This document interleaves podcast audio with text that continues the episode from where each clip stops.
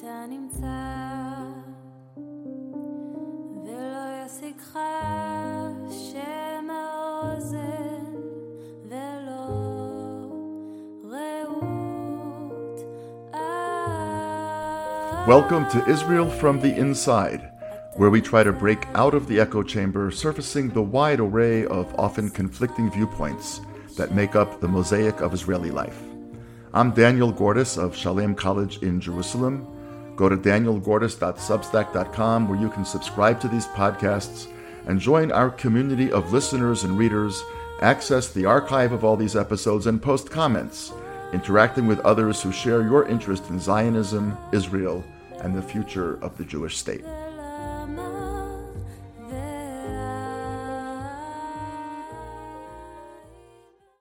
Sitting with Dalia Fadila, who was introduced to me by a very good mutual friend who we'll talk about very briefly a little bit later, named David. Uh, Dalia is, I think it's fair to say, a maverick educator in the Israeli Arab community who has done some pretty extraordinary things. Uh, the most recent of which is, to me, very, very inspiring. And I wanted to have an opportunity to learn more about it myself and to share your project with our listeners who I think will be very interested. So, first of all, I just want to thank you for taking the time today. Thank you. Uh, I know it's the end of a long day for you, and you had to fight Jerusalem traffic to get here, and for some reason, Jerusalem traffic has gotten out of control lately.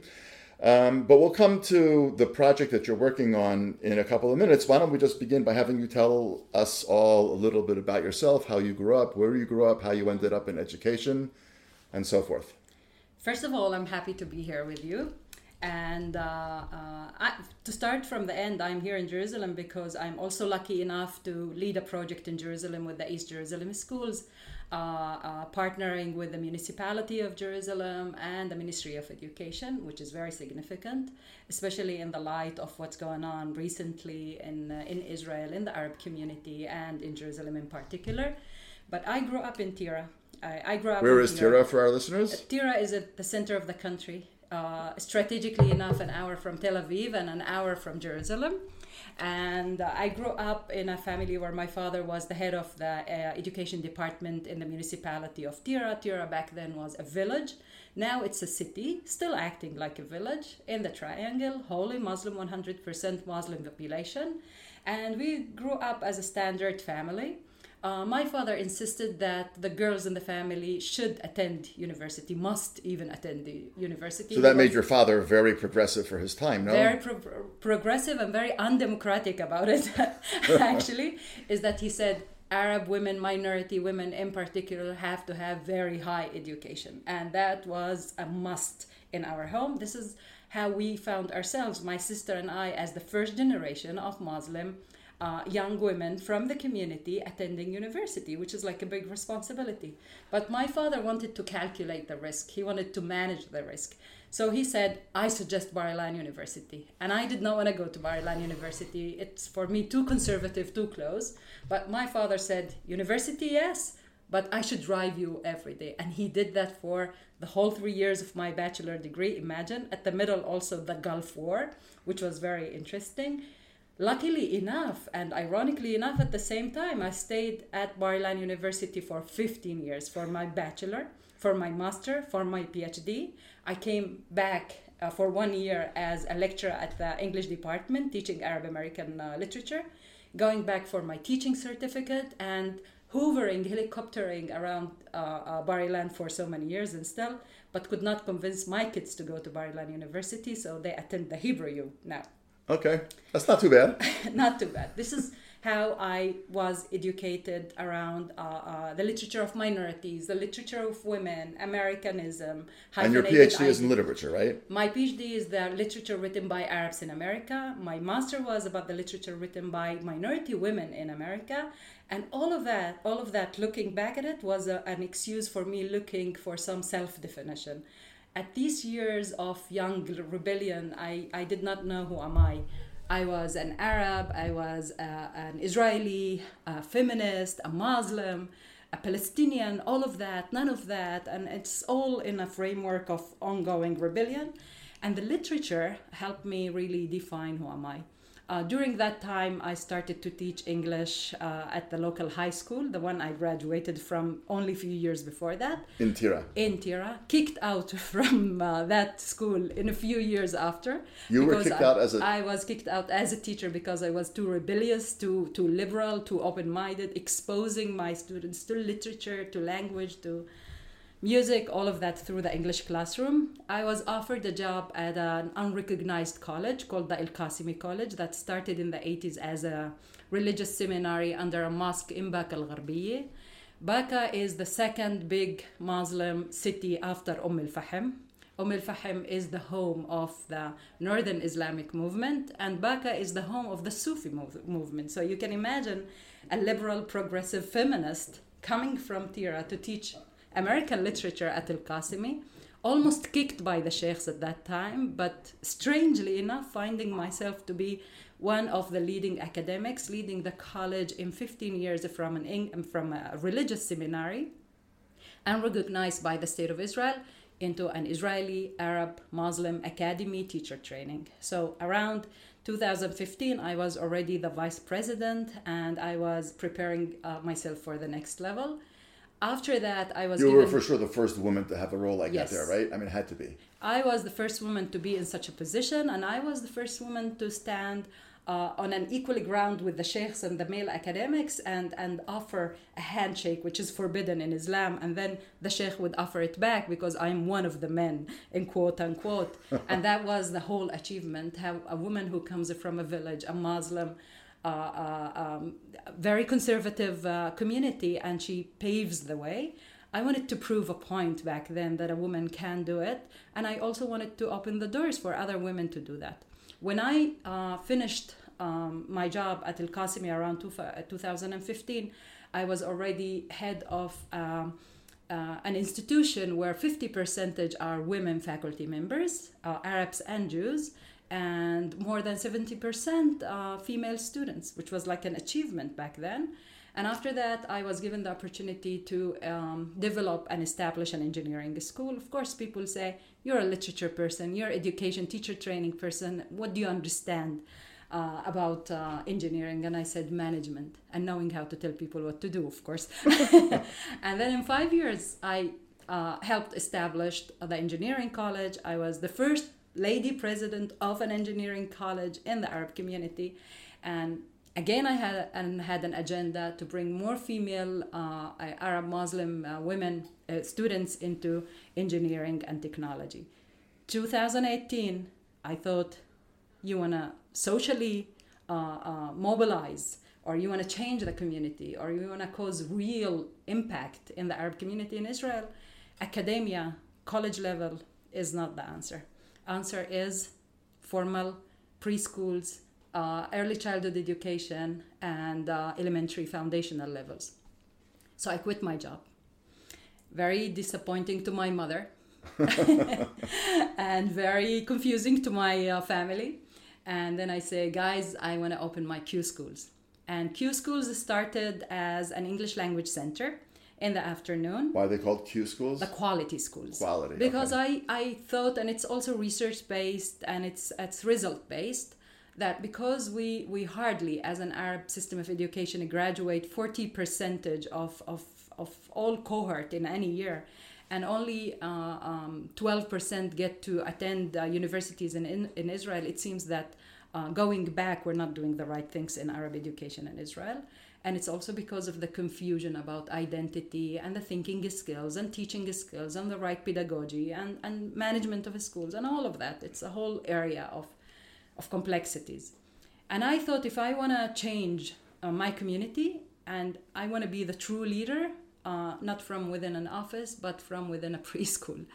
And I go back, and after I open my uh, English language centers in the afternoon and call it Empowerment Through English, and write my own curriculum with a group of experts around me, academics, um, and uh, and uh, putting uh, Arab uh, uh, protagonist in the text, where Amal, the girl, is the English speaker, and a girl is traveling around the world and teaching, and then you have knowing other cultures and meeting kids from France and from Jerusalem and from different backgrounds and all of that. And I fulfill a dream of a curriculum that is inclusive, from within the community and outside and empowering. Uh, not with a cultural alignment, but cultural empowerment, where you are the best of who you are and you're not someone else. You don't, no offense, but you don't have to be a Daniel or a George to be someone uh, important. You can be an Ahmad or Muhammad to be yourself and, and yet part of Israel and part of the world. And that was the whole idea. Simple as it sounds. and from there, I started the preschools. And I thought English language preschools should be the start. People asked, where's the Hebrew? I said, once Arab kids go into the third level of a foreign language, they come empowered to naturally integrate into the second language, which is Hebrew, and empowered that themselves. And it really worked. We expanded. Only few kids going to the preschools. They thought it's too confusing, too Western, too not us, too un-Muslim, too whatever you want. And Dalia is the unleader who's taking us the wrong direction. And I survived the first three years, and now I had a waiting list that is too long to observe for the preschools. This year, I fulfilled another dream, which is opening uh, even younger for age one to three. Uh, and next year, I'll fulfill another dream, which is opening a trilingual uh, uh, a foundational level uh, school, which is going to be Hebrew, English, and Arabic, which is extraordinary for me. But again, I believe if Arab education wants to be effective and impactful, it has to work in mother tongue as the language of identity, Hebrew as the language of integration, and English as the language of globalism and excellence. Now, all Q School is around establishing uh, uh, educational institutions, the schools, the preschools, and now we're about to, to start our not only foundational but also secondary level. Uh, in a matter of three years, we'll have the whole chain from preschool into high school and also partnering as i said earlier with the municipality of jerusalem and um, and um, uh, ministry of education around leading uh, pedagogic and organizational processes in east jerusalem and also in different places so this is what i have done and still doing to the point where i met david our Right. mutual friend Which is brings us to the other project that you're involved Mm-hmm. with, which is called Atidna. So uh, Atid is a Hebrew word also, which means Mm-hmm. future. So tell us what Atidna means in Arabic and what is the project that you co-founded Mm-hmm. trying to accomplish? Who'd you co-found it with? And tell us about it. So it all started with David.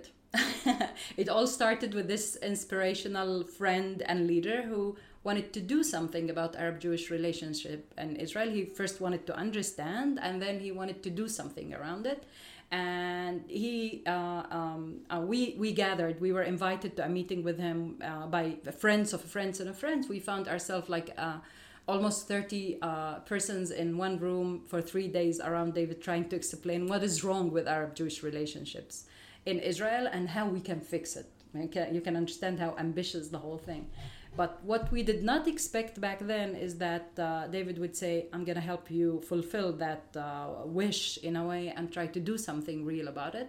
And then Atidna uh, was founded by, uh, uh, by Arab and Jewish social leaders, educa- educators, who decided with Amit Deri and with Erez Eshel uh, trying to, to build something. And we knew that real integration happens through education, informal education, formal education, academic education, and employment. And if we want to prove that uh, uh, Arabs can be part of this country, we have to lead them uh, through a, um, a, um, pathway where, where they see how, um, how um, fulfilling it is to be integrated in, inside Israel, and that goes through all the advantages of being well educated, well qualified to uh, high tech and being part of the startup nation. But that does not happen alone without the ideology of it. And the ideology is based on the recognition that mostly Arabs in Israel are confused.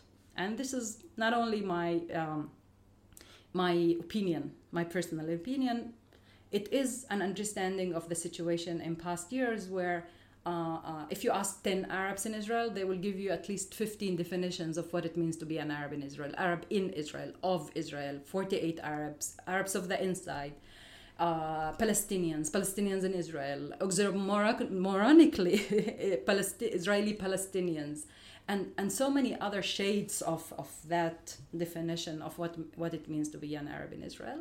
And basically, that uh, uh, multiplicity let's put it this way multiplicity of identity definitions is because there is no one leadership pattern inside the Arab community in Israel that leads in one visionary direction or definition, defining on the one hand who you should be as a community in terms of heritage and, and um, culture and values, but also what is your attitude towards the state. And what we find all the time is that relationship of the Arab community towards the state is, is defined by conflict, ongoing conflict, and uh, ongoing uh, um, conflict of interest.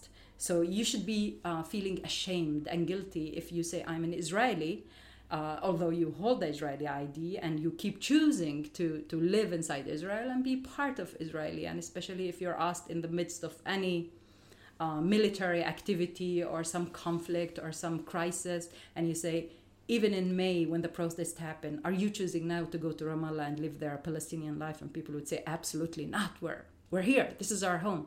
So are you Israeli? They would say, no, we're not. So hmm. what are you doing here? Would you go back and be not? And this, and this is why I'm saying it's a multiplicity of identity definitions, yet the outcome is confusion. This is why what happens in terms of education, integration, and informal activity and the youth movement in Atidna is powered by the ideology that we're bringing up a generation that knows how to balance cultural heritage and identity, Arab identity, Arab values, at the same time recognizing himself, herself as a citizen of Israel as a Jewish and democratic state. Wow.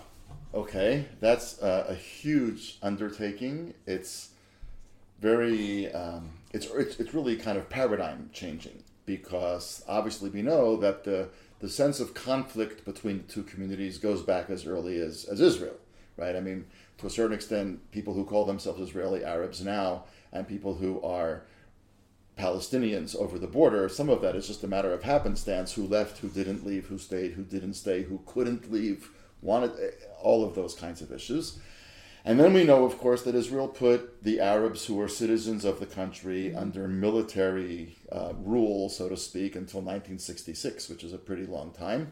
Uh, ironically, it was Menachem Begin, among other people, who was pushing to end that. So the, the sense of conflict goes back to the earliest days of the state, and you're now really doing path breaking work to try to get young Israeli Arabs to understand that it doesn't have to be conflictual, it can be multi, mutually fulfilling, and so on and so forth.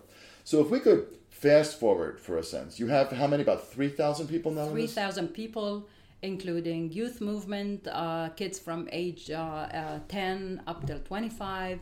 We have a group of uh, uh, students who uh, receive annually the scholarship of Atidna to encourage them sustain academic studies inside Israel, Israeli academia.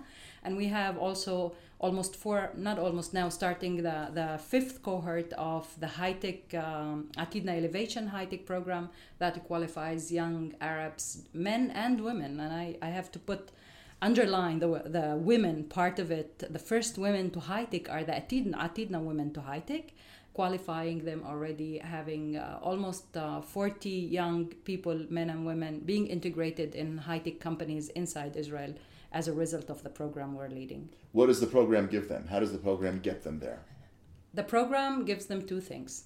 First of all, the technical qualification for the most updated uh, uh, needs of high tech companies. Do they typically have degree academic degrees yes, in engineering? They're Technion graduates. So they're Technion They're academic graduates in the field of computer science, computer engineering, or sciences at all. And then they get more beyond that from this program. Yes, they get more beyond uh, uh from the program. They get uh, basically the, the, the idea the purpose of the program is to make them more attractive to the uh, jewish employers to the international employers inside israel and also outside israel probably uh, is to make them attractive in terms of the technical uh, qualifications knowing exactly what is needed now and the world of high is really changing from one day to day and the other thing, which is more important even, is sharpening their Hebrew, sharpening their English, sharpening their interviewing skills, their uh, their personal skills, soft skills, and and even LinkedIn uh, and and Facebook and how to present themselves, uh, market themselves, advocate themselves to the employers. And this is how we we guarantee that with those two things coming side by side, going side by side, we are we are actually guaranteeing them getting a job in uh, in Facebook or Taboola or other uh, or Google or other. And it's working? It is definitely working. Uh, almost 80 percentage of all the graduates of the bootcamps are already placed in very good uh, uh, companies, is well-known companies. I mean, and they start with a salary of at least uh, 15 to 18 uh, shekels, which is as a starting point. It's like uh, a very old headmaster of a school uh, in Israel, Right. With after 20 years of uh, you know work. No, it's considered a very decent salary, to put it mildly. Now, just to give our, our listeners a little bit of context, you and I were chatting before. So, your estimate is that the graduates of the Technion, which is basically like Israel's MIT, more or less, it's really high level, very high level engineering science university. About 20 to 25% of those graduates are Israeli Arabs these days, right? Is that what you were saying? according to yeah According to- statistics. Okay. Yeah. But in the Israeli high tech world, only 3% Yes. are Israeli Arabs, Yes. even though Israeli Arabs, of course, are 20% of the Yes. population and a little bit more higher than that represented in the Technion. So there are barriers to employment that somehow Atidna's project is trying to help them overcome, right? So some of the some of the barriers to employment are on the side of the students. They need to polish their English, they need to polish their Hebrew, they need to polish their interviewing skills. Mm-hmm. Okay. And it sounds like it's been incredibly successful. Mm-hmm. Some of the barriers are on the other side, though, mm-hmm. right? Some of the barriers are on the side of the employers, and um, some of it's what we call an old boys network. I mean, I know even for my own kids who've gone into this field, uh, you kind of, after you go to college, you get your degree. What do you do? You don't send out resumes, you call mm. your army buddies. Definitely. Uh, you call li- literally, you just call your army buddies, and mm. one person sends you to another person, sends you to another person. They say, "Oh, we're starting this. Do you want to join mm. that?" And it's not meant to be exclusive of anyone. They just know each other, and because these are good units, they mm-hmm. trust each other to be quality people, and that's a very high barrier for young Israeli Arabs Yeah. who don't have that to, to to break through. Is there anything that being done to work on the Jewish side to get people to be more open to hiring young Israeli Arabs in these kinds of communities? Definitely. I'll, I'll say one more thing about about the difference in uh, in uh, in qualifications. Uh, both an Arab and a Jew might be graduates of the Technion. Uh, probably the Arab might have uh, uh, better marks than a Jewish uh, student. Nonetheless, that would not guarantee uh, employing him or him or her being attractive to employers in the big companies. And it's, it's exactly because of what I call the machine. Let's assume we call it the machine. A, a Jewish kid comes out of uh, uh, high school, he has the mechina ahead of him or her, he has the army ahead of him. Two places with, with uh, tremendous opportunities of networking and, and, and again, sharpening your basic, uh, very natural uh, uh, jewels of the skills of how to, to talk and how to manage and how to lead and how to be part of a group and how to be yourself. An Arab student, an Arab young man or woman does not go through that machine. He does not, she does not have that machine available to him. And not having that machine available to him, he, he moves from high school into, uh, into, into academia and then from academia looking to a job and in between sometimes high school and academia basically a job at mcdonald's or aroma so that's not enough that's not 800 uh, 8200 that's that's not enough as as a machine to Right, qualify 8200 being the very, very Yeah. high level intelligence unit that yes Israel has. so it's not you're not even close to thinking about that so and that's a big difference that's the gap this is where the gap starts widening between jewish young men and arab young men in particular and women and from both sides uh, in, in, uh, in general and what we're doing to help with that we're creating with the elevation with the elevation the company that is helping us set the bootcamp and and uh, set the whole uh, program altogether technically and uh, on, on a personal uh, skill level uh, um, also on the on the level of developing the, the personal skills is we're creating a consortium of uh, high-tech companies uh, where uh, they all commit to employing uh, Arab students who have to prove first that they are uh, qualified. Of course, they have to go through the, the interviews. It's not like a kind of corrective agenda in a way that uh, because he's an Arab or she's an Arab, he's automatically. I don't want that. Basically, I don't want that to happen. I want Arab young men to, to put enough effort into investing in themselves and take advantage of the whole program and then go ready to fail and to succeed. But uh, luckily, we have a good percentage of our graduates going into that next level. Now it's their responsibility to sustain that place and advance. No.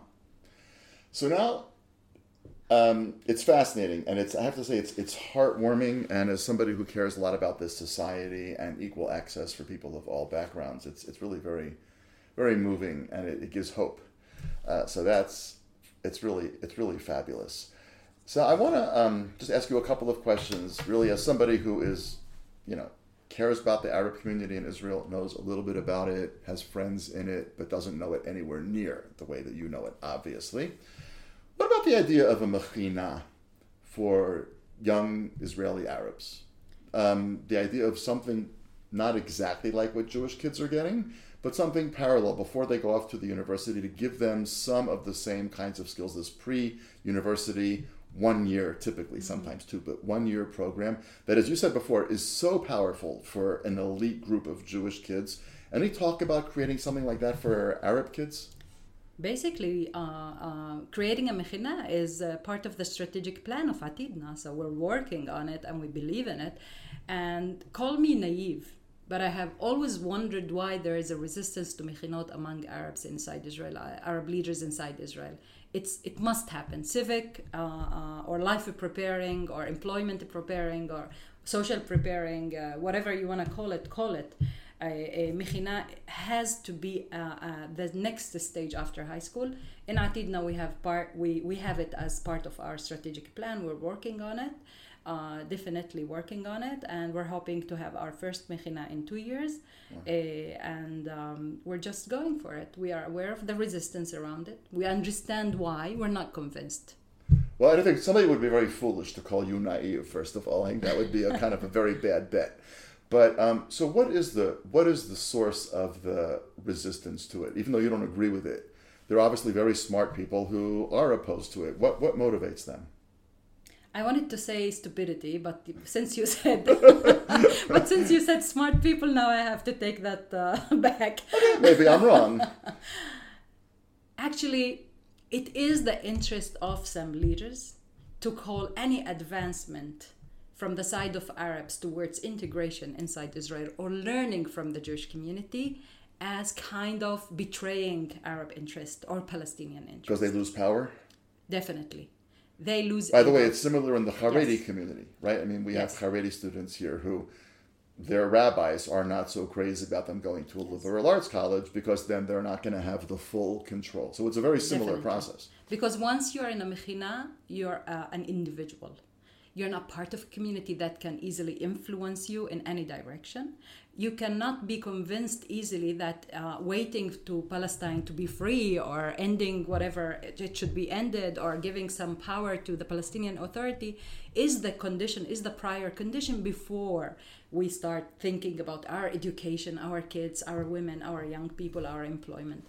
Now, the statistics from on our side are very gloomy. Now, less than 20% of Arab women are employed. That means 80% of Arab women are unemployed, although on, on opposite statistics, 60 percent of Arab academics are women. So imagine 60 percentage of Arab academics are women, but only 20 percentage of the people employed in the in the community uh, are women. How the other eighty percent want to be employed? How many of them want to be employed? I didn't ask them, but no. Uh, It has to be more of- than that, obviously. listen thinking of the, the economic level of the arab community in general and the fact according to formal statistic 51 of arab homes are under poverty line in israel according to knesset statistics and reports. That means one of the reasons why 51 percentage of the community under poverty level is because there is one income provider in the family. This means that woman is not an invited pro- provider. Once women take uh, an equal part or or some part in bringing money into the family that means uh, another level for the for the family and another level for the community. So asking women if if you want to work for your money or you want money or not that's uh, sorry it's ridiculous because unless you're married to some uh, very wealthy i don't know who uh, and and then you come with a big heritage you don't want to really you want to contribute in another way but definitely you really from that position you you really want to want to work that was not a good thing to say, right? No, no, I think it makes perfectly good sense. Mm-hmm. So, um, part of the resistance, for example, to this idea of mechinot mm-hmm. or this general integration is from, if I understand you correctly, and correct me if I'm not saying it right, is from a fairly conservative community's leadership that has, for a very long time, been able to work on the assumption that people are this community and not individuals, and the idea of people finding their own individual paths weakens the communal structure in some mm-hmm. way, and that's part of the resistance. I hear you saying, right? Another reason because mechinot and and uh, national service or civic service are stigmatized or labeled as as military types or types of military service, which is which is not true because eventually you volunteer in your community, uh, eh, and and people find it easier to label them as though and not take the advantages that they can offer. But why did I say earlier that there is there is an amount of stupidity in, in it? Because you can take the Mechina uh, platform, you can take the structure, you can take the idea, and you can make it suitable to the community. You can really work it out to make it suitable to the community. Don't reject it all 100% and say this is all an agenda of military service, trying to take our kids away from what? We want better younger generation now, I have to tell you on a, on a personal note, during May, with everything that was happening, I was the first time in my life I was deeply concerned on a very, very personal level.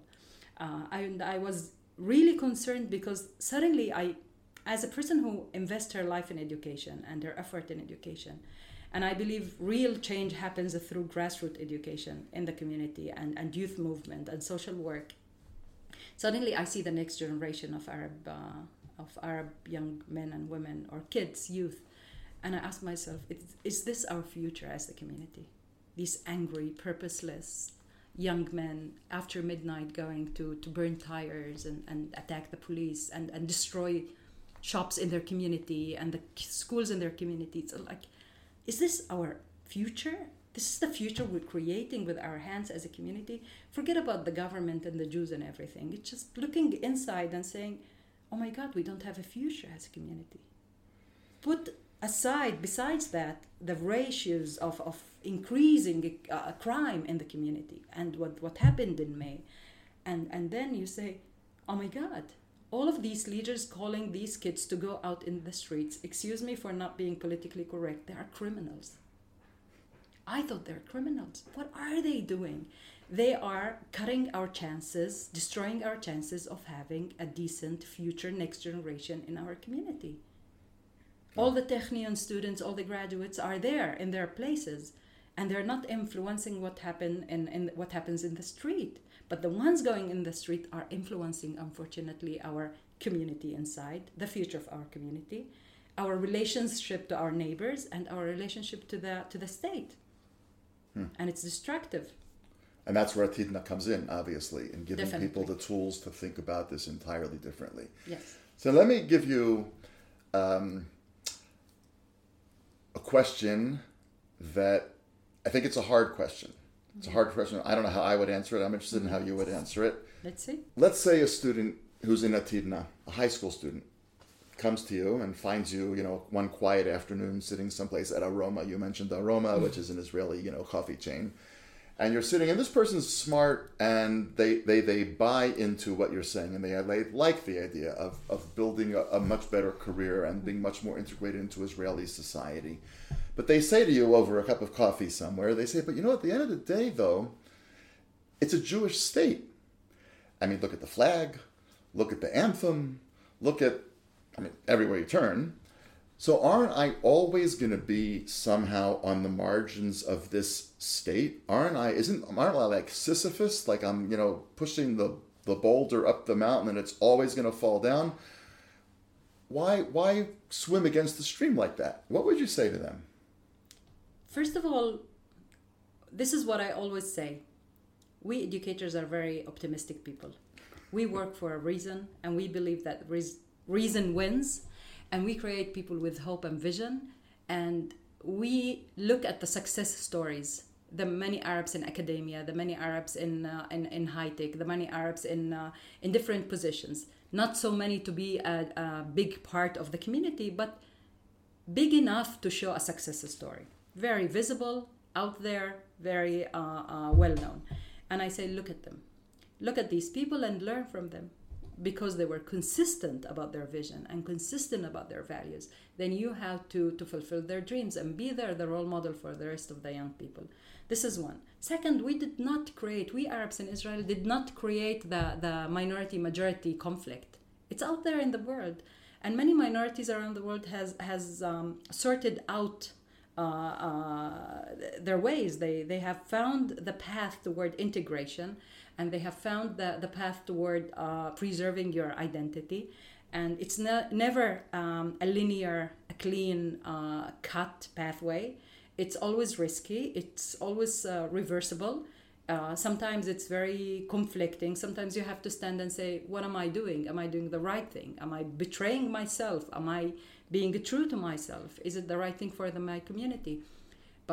There will be moments like that when you wonder, like, uh, uh, especially around conflict um, zones or times, you wonder whether this is the right path to go. But you wake up the other day and you say, is there another way to go other than for a minority to be integrated into la- the larger state? And on the other side, also, it's um, there is change to happen on uh, on the side of the Jewish Israeli community. The government is also changing policies. It's not that the government is totally blind to what's going on. Uh, the 922, 923 uh, governmental decisions, investment in Arab education, Arab employment, informal education. And now much greater concern about the issue of violence in the The Arab Israeli community. violence, yes, and and thinking about it, I can't say that the state is indifferent to what happen, what to what's happening in the Arab community. I cannot say that, but that uh, does not free me, liberate me, or uh, from my uh, internal uh, responsibility. I grew up to believe, and this is how I bring up my children and bring up and, and educate all my students and, and people around me. Uh, try to make them think like that. First of all, ask yourself what is your part of the equation, where you can contribute to, to, to take in your part of the responsibility. And once you are there, reach out. And, and then you say, I'm here halfway, and then I need your other halfway to partner with me because alone I can't do it. In Israel, you cannot define yourself as an Arab unless you recognize that being Israeli is also you. Mm. It's impossible. If you think you can live a pure Palestinian life in Israel and stay an Israeli citizen, it's a fallacy. And also, it's impossible to be an Israeli Jew without thinking that Arabs in Israel are part of you as well. And this is and this part, it's it's um, either you see it as the enemy from within or as the neighbor you want to invest in because you don't want an angry, poor neighbor to hate you. Or even as partners. In other words, not only neighbor, but as partners. And I could look across the table and see you as a partner in building the society into Definitely. the kind of society that you want Yes. your kids to grow up in, and I want my Yes. kids to grow up in. Uh, it's really, it's really extraordinarily inspiring. I mean, your life story is extraordinarily inspiring, and the work that you're doing and the vision that you have is such a breath of fresh air that uh, just as a citizen of the country, I just feel very indebted to you and very grateful for who you are. Before we wrap up, because you're an expert in literature, and um, a large part of this series about podcasts and the, the written columns uh, is actually has a literary side to it. I just want to ask you a question very different from what we've been talking about. Okay. Um, if people are listening and wanted to read, if you wanted to suggest two or three pieces of literature that you, you did some work about American Arab literature mm-hmm. and you've done work on Israeli mm-hmm. Arab mm-hmm. literature in English also, um, what would be two books that they should read to get a sense of the American Arab mindset? What are some of the best novels, the most compelling? And the same thing on the Israeli side. What should they go to Amazon and buy now? Arab American literature. Yeah. Diana Abu Jaber's Language of Baklava. Okay. Diana Abu Jaber's uh, uh, Crescent. And uh, Diana Abu Jaber's uh, Life Without a Recipe.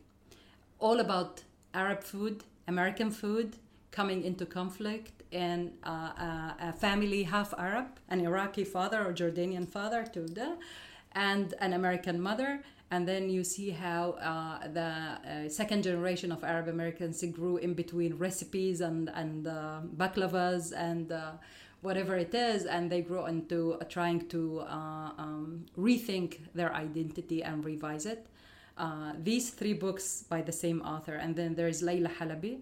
Uh, that gives a wider perspective on life inside Israel, life in Jordan and Palestinian territories, and also Palestinians in America. And you can see the, the movement of generations. What are the names of her books? Uh, West of the Jordan. West of the Jordan. West of the Jordan, which is amazing narratives of women, three generations of women, Jordanians, Palestinians, Americans trying to be more of that, less of that Where does she live? on the spit in America. she lives in America. Yes, in America. Now, uh, what should uh, Israelis read? Uh, probably translated to Arabic. It's translated to Hebrew. Uh, translated to English, there is uh, Sahar Khalifa. Sahar Khalifa is a Palestinian author. She lives in London now for obvious reasons. Right. And she wrote uh, amazing books about uh, uh, the stories of Palestinian territories and Palestinian villages, eh, starting from the 1920s up till the State of Israel and going after the State of Israel and how the community has changed and what happened. And also the conflicted uh, emotions among uh, Arabs and Palestinians. What's the best then book of hers to read? uh, Asl and Fasl, which is make uh, origins. It's uh, my free translation. So it, it gives you a wider perspective from the 1920s into uh, almost the 2000 of different generations of of Arab diaspora, Palestinian diaspora, Arab Jewish relations. And why do I mention this? I'm mentioning this not to educate uh, Israeli Jews about uh, what happened in, in Israel before and after, uh, but I, that gives some some um, some insights into Arab Jewish positive relations, even in the 1920s and 30s and and 40s, before the establishment of the State of Israel and after, and the interdependence in between Arabs and Jews. Wow. I'm political. right. There's so much parallel literature I was thinking about as you're talking about the multiple generations, like Mr. Mani by Aleph Bet Yehoshua. Mm-hmm. Yeah, yeah. Mm-hmm. And the, the narratives are so similar. Um, and I think, you know, getting people who are listening to this to read Mm-hmm. narratives of people who are on the quote unquote other side of the Jordan, uh, so to speak, uh, is just a very important way. Literature enables us to Mm-hmm. understand the hearts and the souls of other people much more than lectures or nonfiction. Yeah. Uh, so thank you for sharing that with us also. So I just want to thank you again. The work that you do and the life that you're living and the model that you're advocating is, is truly inspiring. And uh, we really are partners. We're partners in trying to build this country into something Yes. that we can bequeath to our children and feel good about. And uh, I look forward to seeing more progress with uh, the Q schools and hearing your great progress about Atidna Mm-hmm. and having our students here come and get to know you as well. So I wish you all the best and thank you again for your time. Thank you. Thank you, Daniel. You've been listening to Israel from the Inside. Go to danielgordis.substack.com where you can hear more of these episodes. If you have ideas for topics you'd like us to explore, we'd love to hear from you. Until next time, I'm Daniel Gordis.